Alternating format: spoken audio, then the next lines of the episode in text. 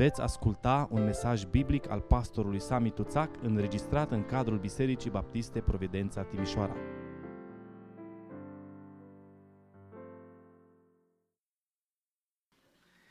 Amin. Avem un Dumnezeu mare și acest Dumnezeu mare se apropie de noi și prin cuvântul Lui și vrea să ne vorbească. Vă invit să ne ridicăm împreună. Deschidem Scriptura, Epistola Apostolului Pavel către Romani, capitolul 7, locul legii în epoca Harului. Aceasta este tema acestui capitol în care o să intrăm astăzi așa puțin doar. Însă pentru că uh, suntem chiar la începutul mesajelor din capitolul 7, care vor fi mai multe, fiind un capitol mai greu, uh, vom citi întreg capitolul ca să avem o imagine de ansamblu asupra ceea ce Apostolul Pavel ne spune aici.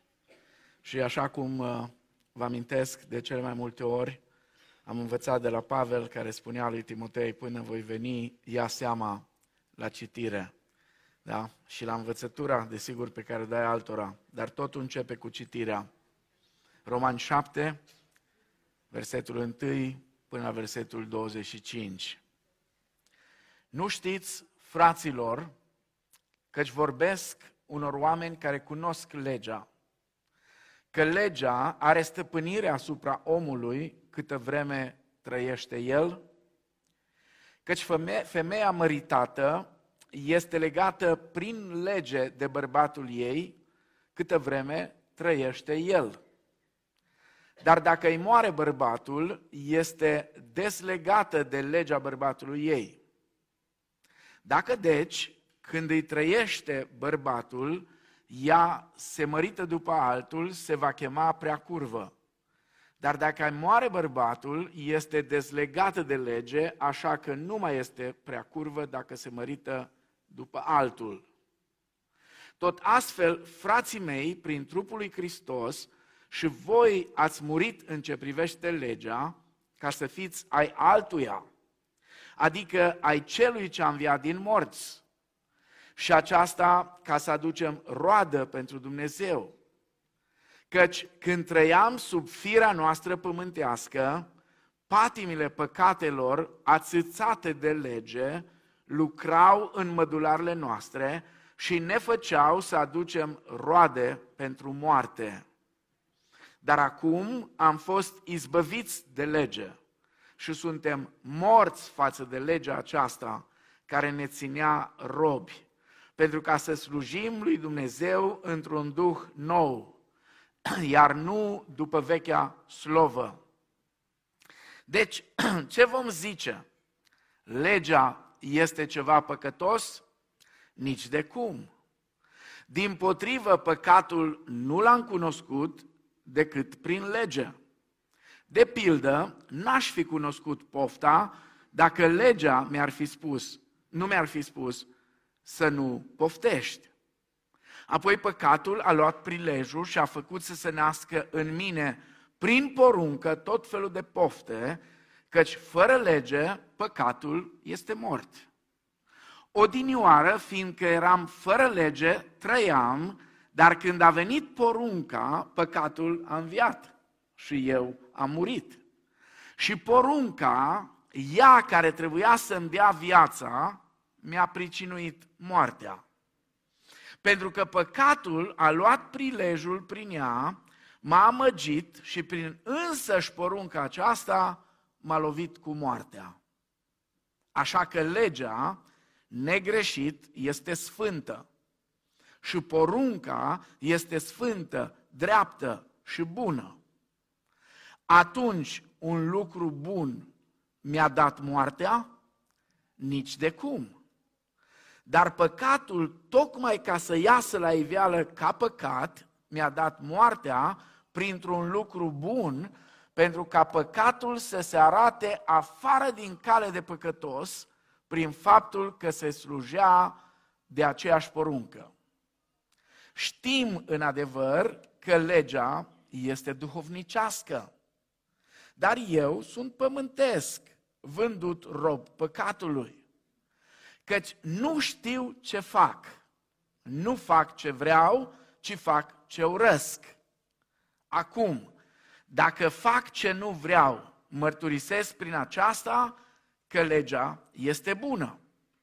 Și atunci nu mai sunt eu cel ce face lucrul acesta, ci păcatul care locuiește în mine. Știu în adevăr că nimic bun nu locuiește în mine, adică în firea mea păcământească. Pentru că cei drept am voința să fac binele, dar n-am puterea să-l fac. Căci binele pe care vreau să-l fac, nu-l fac. Ci răul pe care nu vreau să-l fac, iată ce fac. Și dacă fac ce nu vreau să fac, nu mai sunt eu cel ce face lucrul acesta, ci păcatul care locuiește în mine. Găsesc dar în mine legea aceasta. Când vreau să fac binele, răul este lipit de mine. Fiindcă după omul din lăuntru îmi place legea lui Dumnezeu. Dar văd în mădularele mele o altă lege care se luptă împotriva legii primite de mintea mea și mă ține rob legii păcatului care este în mădularele mele. O, nenorocitul de mine! Cine mă va izbăvi de acest trup de moarte? Mulțumiri fi aduse lui Dumnezeu prin Isus Hristos, Domnul nostru. Astfel, dar, cu mintea eu slujesc legii lui Dumnezeu, dar cu firea pământească slujesc legii păcatului. Amin. Doamne, stăm în fața cuvântului Tău și Te rugăm, Doamne, deschide-ne mințile, deschide-ne inimile. Te rog, Tată, umple-mă cu puterea Duhului Tău pentru vestire, în așa fel încât să vestesc pe înțelesul tuturor cuvântul Tău și să ne dai tuturor putere prin Duhul Sfânt, Doamne, să-L înțelegem, să-L pricepem, să-L împlinim, să-L trăim în fiecare zi. Pentru gloria numelui Tău ne rugăm. Amin. Vă invit să luați loc. Capitolul 7 al epistolei către romani este unul dintre cele mai controversate capitole sau părți, dacă vreți, una dintre cele mai controversate părți din întreaga Scriptură. Deși capitolul 6, uh, pe care l-am studiat deja și ne-am uitat în duminicile care au trecut asupra lui, este mai important, capitolul 7 este mai cunoscut, mai ales datorită disputei teologice în legătură cu sfințenia. În capitolul 7 din Romani avem cel mai bine prezentată perspectiva creștină asupra legii. Așadar, tema întregului capitol este locul legii în viața credinciosului nou testamental sau, dacă vreți, locul legii în epoca Harului. Ce loc, ce rol mai are legea acum când noi trăim sub noul așezământ, nu sub vechiul așezământ. Întrebarea la care răspunde Pavel este care este relația corectă a creștinului față de lege? Cum ar trebui să se raporteze corect creștinul față de legea lui Dumnezeu? Acum, sigur, cele mai multe discuții cu privire la capitolul 7 sunt mai ales legate de paragraful ultim, de la versetul 14 până la versetul 25. Abia la al patrulea mesaj vom ajunge acolo. Dar e foarte important să înțelegem cine este această ființă nenorocită descrisă în acest capitol și mai ales în aceste versete. Este un om născut din nou sau nu? Și aici părerile, să știți, sunt împărțite.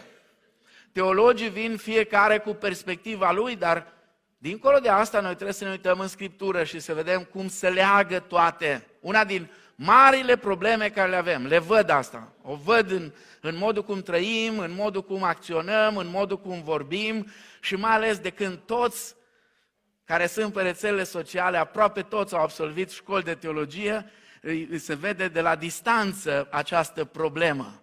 Adică ă, avem o capacitate extraordinară să luăm versete pe care le scoatem din context și uh, să facem din ele, mă rog, uh, uh, suport pentru ceea ce ne place nouă și ne convine nouă. Trebuie să ținem minte totdeauna, orice verset scos din context este un pretext. Și atunci noi trebuie să învățăm să judecăm lucrurile în ansamblu. Nu uitați, Sfânta Scriptură, știți câte contexte are? Câte contexte mari are Sfânta Scriptură? Are 66 de contexte. Fiecare carte în sine este un context. Și de acolo, fiecare în fiecare carte, trebuie să ne uităm la o sumedenie de lucruri. Iar apoi când tratăm lucrurile eh, nu pe cărți, ci încercăm să le tratăm subiectiv, și să luăm anumite teme sau subiecte, atunci trebuie să avem tăria, să ne punem la masă, să deschidem Scriptura, să luăm o concordanță, dacă ne este mai simplu, și să căutăm toate versetele care vorbesc despre asta. Zilele astea am intrat în discuții cu niște teologe care au intrat mame. Pe mine mă miră asta. Au intrat să comenteze pe peretele meu pe Facebook. Și tot ce știu ele din Scriptură este chestia aia cu nuiaua cu nuiaua, că trebuie nuiaua pe copii. Copiii trebuie bătuți bine. Și când ești supărat, și când ești nervos, și când îți lipsește paratrăsnet, copilul e cel mai bun paratrăsnet. Dă pe el că mâncă pui și se învață și la ouă. Așa era pe vremuri o zisă, urâtă. Și unii nu înțeleg lucrurile astea, nu înțeleg că dacă ne pedepsim copiii cu mânie, copiii noștri se vor îndepărta nu doar de noi, ci și de Dumnezeu, pentru că noi trebuie să învățăm pe copii, mai ales tații, trebuie să învățăm pe copii un concept extraordinar, că Dumnezeu este Tatăl nostru. Și nu am voie să deformez, nu am voie să deformez imaginea despre Dumnezeu. Nu mă înțelegeți greșit, nu sunt împotriva disciplinării. Dar disciplinarea e una, pedeapsă cu supărare e alta. Și apoi disciplinarea trebuie să aibă niște faze. Nu imediat când ți-o sărim muștarul, gata. Ce ai la mână, sucitorul, cureaua, pantoful, șlapul. Da? Nu degeaba unii copii din generația mea n-aveau nicio problemă cu, uh, cum le zice la alea ce și le tot fac pe mâini. Ziceți, tatuaje. Nu, aveai tatuaje, una, două. Pac. Și eu am avut când am fost mic, tatuaj. Da, de obicei pe aici le aveai. Da? Da, asta este. Nu imediat sar la tatuaje și la chestii din astea. Bun? La fel e și aici. La fel este și în epistola către roman și în oricare carte. Noi trebuie să vedem cum se încadrează ceea ce încercăm să interpretăm sau să aflăm în întreaga epistolă și apoi în întreaga teologie a lui Pavel. Pentru că Pavel nu scrie doar romanilor, el scrie și galatenilor, și efesenilor, și colosenilor, și filipenilor și este imposibil ca Pavel să se contrazică pe el însuși și într-o parte să spună ceva și în altă parte să spună altceva. Așa că întotdeauna trebuie să fim atenți la asta. Cine este această ființă nenorocită? Un om născut din nou sau nu? Asta e întrebarea. Apoi, dacă este născut din nou, este un creștin normal sau este un creștin anormal? Este unul matur spiritual sau uh, unul care uh, este imatur și care uh, cade din nou și din nou în păcat? Cred că de multe ori, când am citit cu seriozitate Scriptura și am ajuns aici, mai ales în pasajul acesta, ne-am pus aceste întrebări. Nu aș vrea să vă dezamăgesc în dimineața asta. Dar trebuie spus de la bun început că nu aceasta este întrebarea cea mai importantă la care răspunde capitolul 7 din Romani. Dar ca de obicei, luăm lucrurile marginale, facem din ele, uite așa, o chestie foarte tare și avem impresia că și Pavel și toți teologii care au fost de atunci până acum, și părinții bisericii, și reformatorii, și toți, toți, toți, s-au îndreptat acolo pentru că ne-a plăcut nouă să ne ducem acolo. Lucrurile nu sunt chiar așa. Uh, capitolul 7, uh, vom vedea imediat, uh, are o temă mult mai puternică decât întrebarea care ne punem noi. Cum să aflăm răspuns însă la întrebarea cine este nenorocitul acesta? Vom afla răspunsul doar dacă vom aborda întreg capitolul dintr-o perspectivă corectă.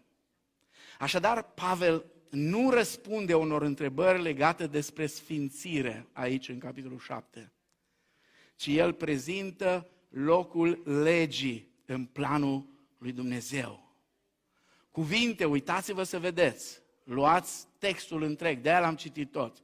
Cuvinte ca și lege, poruncă, vechea slovă, de 35 de ori apar de la capitolul 7 cu 1 până la 8 cu 4, de 35 de ori. Întrebarea fundamentală la care Pavel oferă răspuns și care este deosebit de importantă pentru noi este aceasta. Care este locul legii în viața creștină? Acum când Hristos a venit și a inaugurat noua eră, era sau epoca Harului, sau mai pe scurt, locul legii în epoca Harului. Aceasta este tema capitolului 7. Și în dimineața asta va fi doar o privire de ansamblu. Vreau să ne uităm asupra a două lucruri. Mai întâi, ce spune Pavel până la capitolul 7 despre scopul cu care Dumnezeu a dat legea. În uh, Roman, capitolul 10, cu versetul 5, Romani 10 cu 5, spune, în adevăr, Moise scrie că omul care împlinește neprihănirea pe care o dă legea va trăi prin ea. Pavel reia un verset uh, din Leviticul 18 cu 5 și-l aduce aici. Teoretic vorbind, lucrurile sunt cam așa, spune Pavel. Cine va împlini legea, va trăi prin ea. Cine va împlini legea, va trăi prin ea. Însă cum stăm la aspectul acesta din punct de vedere practic? Ne spune Pavel, nu neapărat în Roman, ci ne spune lucrul acesta în Galateni, Galateni uh, fiind uh, tot epistola către Romani, dar un pic mai pe scurtat, așa. Uh, Romani, Galateni 3, 10 la 11, zice că toți cei ce se bizuiesc pe faptele legii sunt sub blestem. De ce? Pentru că este scris, blestemat este oricine nu stăruiește în toate lucrurile scrise în cartea legii ca să le facă. Și că nimeni nu este socotit neprihănit înaintea lui Dumnezeu prin lege, este învederat că cel neprihănit prin credință va trăi. Și apoi tot în Galateni, capitolul 3, versetele 21 și 22. Atunci oare legea este împotriva făgăduințelor lui Dumnezeu? Nici de cum. Dacă n-ar fi dat o lege care să poată da viața, într-adevăr neprihănirea ar veni din lege. Dar Scriptura a închis totul sub păcat pentru ca făgăduința să fie dată celor ce cred prin credința în Isus Hristos. Așadar, ce spune Pavel aici? În practică, nici o ființă umană, nici o ființă umană, în afară de omul Isus Hristos, nici o ființă umană n-a reușit vreodată să împlinească legea. legea nu va putea fi niciodată calea mântuirii. Din moment ce mântuit este cel care împlinește toată legea, iar nimeni nu poate împlini toată legea, rezultatul e simplu, logica e foarte simplă, înseamnă că nimeni nu va putea fi niciodată mântuit pe calea legii. Atunci, ce face legea în schimb, conform cu ceea ce a spus Pavel până la capitolul 7? Păi da, legea face câteva lucruri extraordinare. Romani 3 cu 20. Legea revelează păcatul. Legea scoate la iveală păcatul. Apoi, Romani 3, 19, legea mai face ceva. Îl osândește pe păcătos. Apoi, Romani 4, 15, 5, 13, legea face încă ceva. Definește păcatul drept călcare de lege. Apoi, Romani 4 cu 15, legea aduce mânie. Legea aduce mânie. Și apoi, Roman 5 cu 20, spune Pavel, că legea a fost dată ca să se înmulțească greșeala. Drept pentru care dreptatea sau neprihănirea lui Dumnezeu a fost descoperită în Evanghelie complet fără lege. Complet fără lege. Romani 1 cu 17 și Romani 3 cu 21. Dar acum s-a arătat o neprihănire, care este cum? Prin ce? Prin credință. Și este total, total fără lege. Deși legea depune mărturie în favoarea neprihănirii, ea depune mărturie în favoarea neprihănirii, ea nu poate să ofere neprihănirea. Apoi este încă ceva, păcătoșii sunt justificați de către Dumnezeu nu prin ascultarea de lege, ci prin credința în Hristos. Romani 3 cu 27. Desigur, această credință, spune Apostolul Pavel în Romani 3 cu 31, întărește legea. Această credință nu desfințează legea, ci o întărește. Și el folosește, mai ales în Roman 4, exemplul lui Avram, care demonstrează că nici el, nici măcar Avram, Avram care este părintele tuturor credincioșilor, n-a primit făgăduința de la Dumnezeu pe temeiul legii, ci pe temeiul neprihănirii care se primește prin credință. Capitolul 4, versetele 13 și 14. În vocabularul Evangheliei, Pavel folosește cuvinte ca har, credință, făgăduință. Toate cuvintele acestea sunt incompatibile cu legea. Har, făgăduință, credință. Acestea sunt cuvintele principale din vocabularul Evangheliei. Acum, o mică concluzie aici și trecem la punctul următor. Tot ce spune Pavel până aici, până la capitolul 7 despre lege, este destul de negativ. Pavel nu are cuvinte de apreciere despre lege. Legea, spune el, descoperă păcatul, nu mântuirea. Legea aduce mânie, nu har. Nu har. Pavel culminează cu aprecierile negative asupra legii în Roman 6, 14 și 15. Căci păcatul nu va mai stăpâni asupra voastră, pentru că nu sunteți sub lege, ci sub har. Ce urmează de aici? Să păcătuim pentru că nu mai suntem sub lege, ci sub har, nici de cum. Nu suntem sub lege, el, spune el, ci sub har. Și apoi, în capitolul 7, versetele 4 și versetele 6 spune, am murit față de lege și am fost eliberați de lege. Asta este, spune Pavel, până aici. Acum, un al doilea lucru la care aș vrea să ne uităm, cum de este Pavel atât de negativ la adresa legii lui Dumnezeu? Să nu uităm nicio clipă faptul că mare parte a bisericii din vremea aceea nu era alcătuită din oameni ca și noi, dintre neamuri. Cea mai mare parte a bisericii, la vremea când Apostolul Pavel scrie lucrurile acestea și scrie toate epistolele lui, cea mai mare parte a bisericii era compusă din evrei.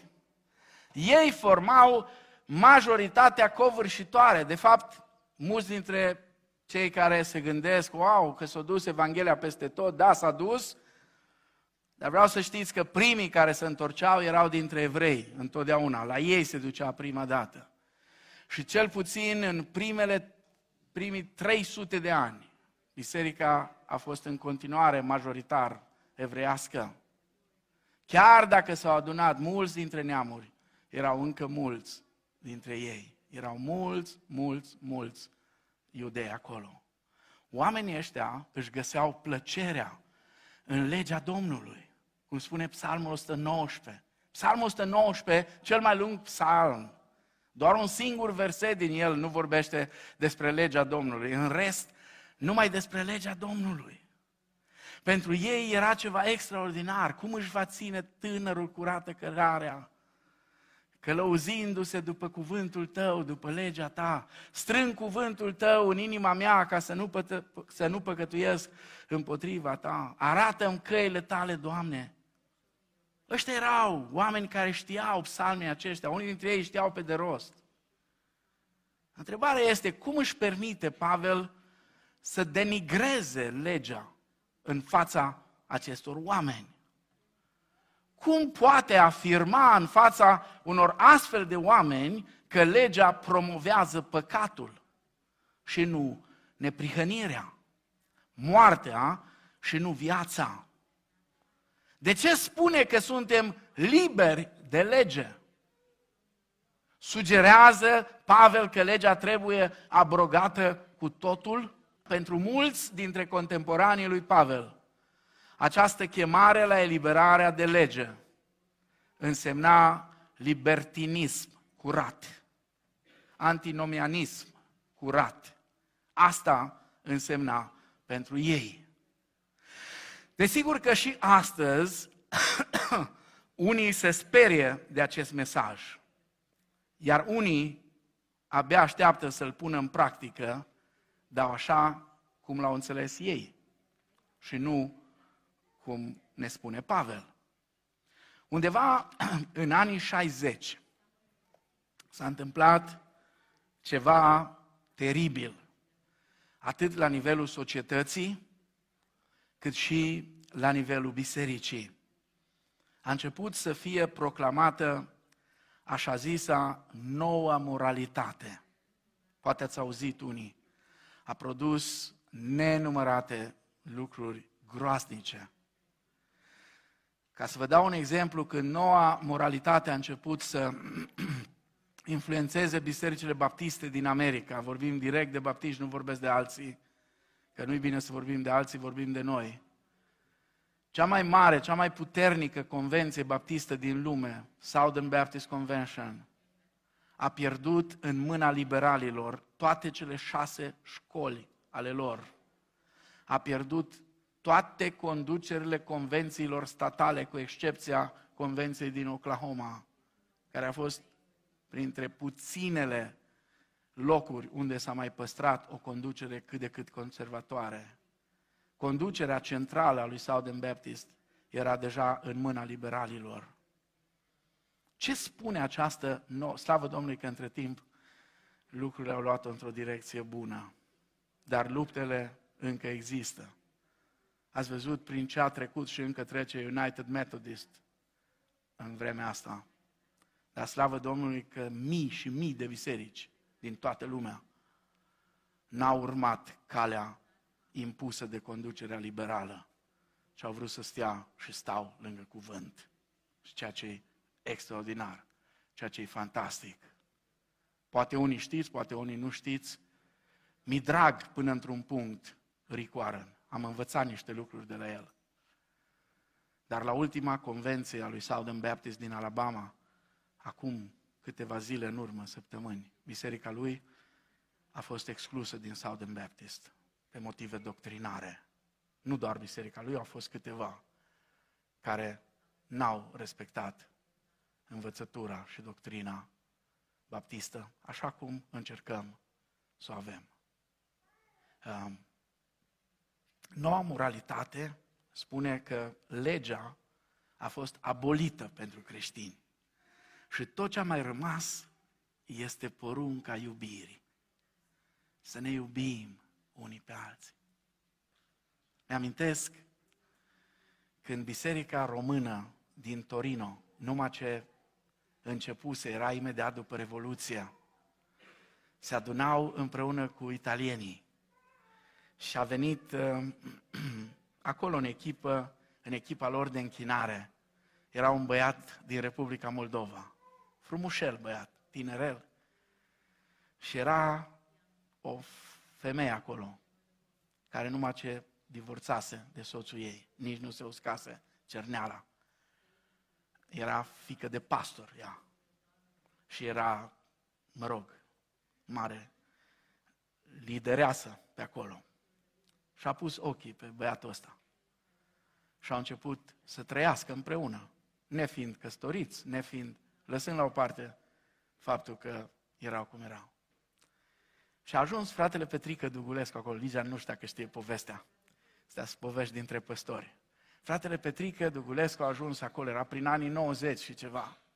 Și bineînțeles că imediat românii s-au dus, frate Petrică, fii atent aici, ce fac ăștia? Du-te, vorbește cu păstorul italian și încearcă să-i convingi. Și, și s-a dus fratele Dugulescu și a spus păstorului, măi frate, măi, nu funcționează lucrurile, măi. Zice, dincolo de faptul că da, noi recunoaștem, suntem mai conservatori așa, dar măi, Biblia, la care păstorul italian spune, Peter, Peter, is amore, amore. Amore. nu poți să stai în calea dragostei, că e mare. Înțelegeți ideea? Noua moralitate a venit și a spus că e amore peste tot. Să ne iubim trebuie, să ne iubim. Poate v-am spus și altă dată povestea asta, o poveste reală, în urmă cu câțiva zeci de ani de acum, o mare, mare dezbatere cu privire la zona aceasta care ne creează în ultima vreme atât de multe trepidații. LGBT și ideologia de gen încă nu era atât de tare ca acum, erau doar niște începuturi. Și se organizează un mare, mare debate la care participă tot felul, medici, psihologi, sociologi, pastori, teologi, tot ce vreți. Și tot ce era acolo era despre amore, cum să ne iubim, cum să acceptăm, cum să toate. Între ei era un preot catolic care nu zicea nimic. Și la un moment dat cineva l-a întrebat, băi, dar tu nu ai nimic de spus? Și el a zis, ba da. A luat Scriptura, a deschis-o în Evanghelia după Ioan și a citit doar atât. Dacă mă iubiți, veți păzi poruncile mele. Și în momentul ăla, tot debate-ul s-a încheiat. Noua moralitate, asta vrea. Nu mai avem nevoie de lege. Sunt mulți care spun astăzi că nu este loc de lege în viața creștină. Când au citit prin Romani 10, prin Roman 6, unii au înțeles că legea morală a fost anulată. Legea morală, cele 10 porunci, și legea morală a fost anulată, așa au înțeles. Roman 7, o să vedem în săptămânile care urmează, ne explică cât se poate de clar că Pavel nu avea gândirea noi moralități. Din potrivă, Pavel nu promova așa ceva. Ce a vrut să spună Pavel când a afirmat despre creștini că nu mai sunt sub lege. Roman 6, 14 și 15 am citit, nu mai recitesc. El susține aici că justificarea noastră nu se face prin lege, ci prin har. Sau nu prin ascultarea față de lege, ci exclusiv prin îndurarea lui Dumnezeu. Și mă duc și în Galateni, capitolul 5, versetul 18, Galateni 5, 18, dacă sunteți călăuziți de Duhul, spune el, nu sunteți sub lege. Ce înseamnă asta? Despre ce vorbește Pavel aici? Vorbește despre modalitatea de sfințire. Nu prin strădania noastră de a păzi legea, ci prin puterea Duhului Sfânt care locuiește în noi.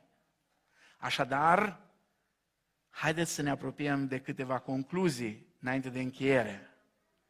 Ce spune Pavel? Prin justificare sau legat de justificare sau pentru justificare, nu sunt sub lege, ci sub har. Când se pune problema justificării mele, nu sunt sub lege, ci sub har. Pentru sfințire, nu sunt sub lege, ci sub călăuzirea Duhului Sfânt. Acestea sunt cele două sensuri în care am fost eliberați sau dezlegați de lege. Ce înseamnă asta? Nu că nu mai avem niciun fel de obligații față de lege. Din potrivă, legea morală rămâne o revelare a legii lui Dumnezeu pe care El se așteaptă de la noi să o împlinim, trăind în dreptate și în dragoste. Vom vedea asta mai ales în capitolul 8 din Romani. Așadar, ca și creștini, noi putem avea trei atitudini față de lege. Prima este legalismul. Legalismul este prima. Adică ce înseamnă legalismul? Să fim în continuare în robia legii. Cum? Închipuindu-ne că relația noastră cu Dumnezeu depinde de ascultarea față de lege și căutând să fim îndreptățiți și sfințiți prin lege. Vă reamintesc un lucru. Câte porunci este nevoie să încălcăm ca să încălcăm toată legea? Câte? Una. Una. Dacă cineva se face vinovat de călcarea unei singure porunci, se face vinovat de încălcarea întregii legi. Nu e așa că e stupid să credem că pentru justificare sau pentru sfințire este nevoie de lege? Dacă mergem pe mâna legalismului, vom fi zdrobiți de-a dreptul, de incapacitatea legii de a ne mântui. A doua atitudine pe care o pot avea creștinii și din păcate unii o au, la fel de periculoasă ca și legalismul, de fapt, dacă tragi pendulul legalismului și îl duci aici, de obicei când îi dai drumul, ajunge în partea cealaltă, la libertinism. Prima atitudine legalismul, a doua libertinismul sau libertinajul.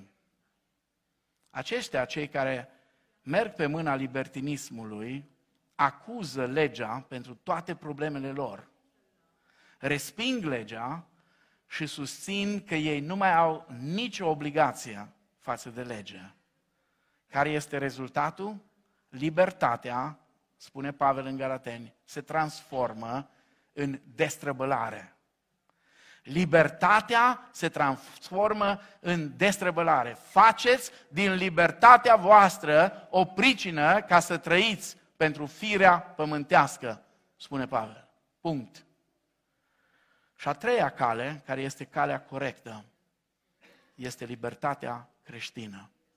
Legalismul nu rezolvă problema. Libertinismul nu rezolvă problema. Sunt două cancere. Două cancere. Da. Care distrug biserica pe dinăuntru. Libertatea creștină înseamnă că noi ne bucurăm atât pentru faptul că am fost eliberați de lege în ce privește îndreptățirea și sfințirea noastră prin har și prin Duhul Sfânt, dar ne bucurăm și de libertatea de a împlini legea. Recunoaștem că ea este revelația voii lui Dumnezeu, dar de asemenea recunoaștem că nu o putem împlini fără puterea Duhului Sfânt. Nu vom putea niciodată să iubim pe aproapele nostru ca pe noi înșine. Niciodată. Niciodată. Ca să nu spun că Domnul Iisus vine și zice, pe lângă porunca asta veche vă dau una nouă, să vă iubiți unii pe alții cum v-am iubit eu, adică până la jertfă. Asta n-ai cum fără puterea Duhului Sfânt. Ca și o concluzie, așa, a tuturor concluziilor, legaliștii de obicei se tem de lege și sunt robii ei. Mereu teamă, mereu frică, mereu frustrare. Mereu și mereu. Libertinii urăsc legea și o nesocotesc. Nu le place.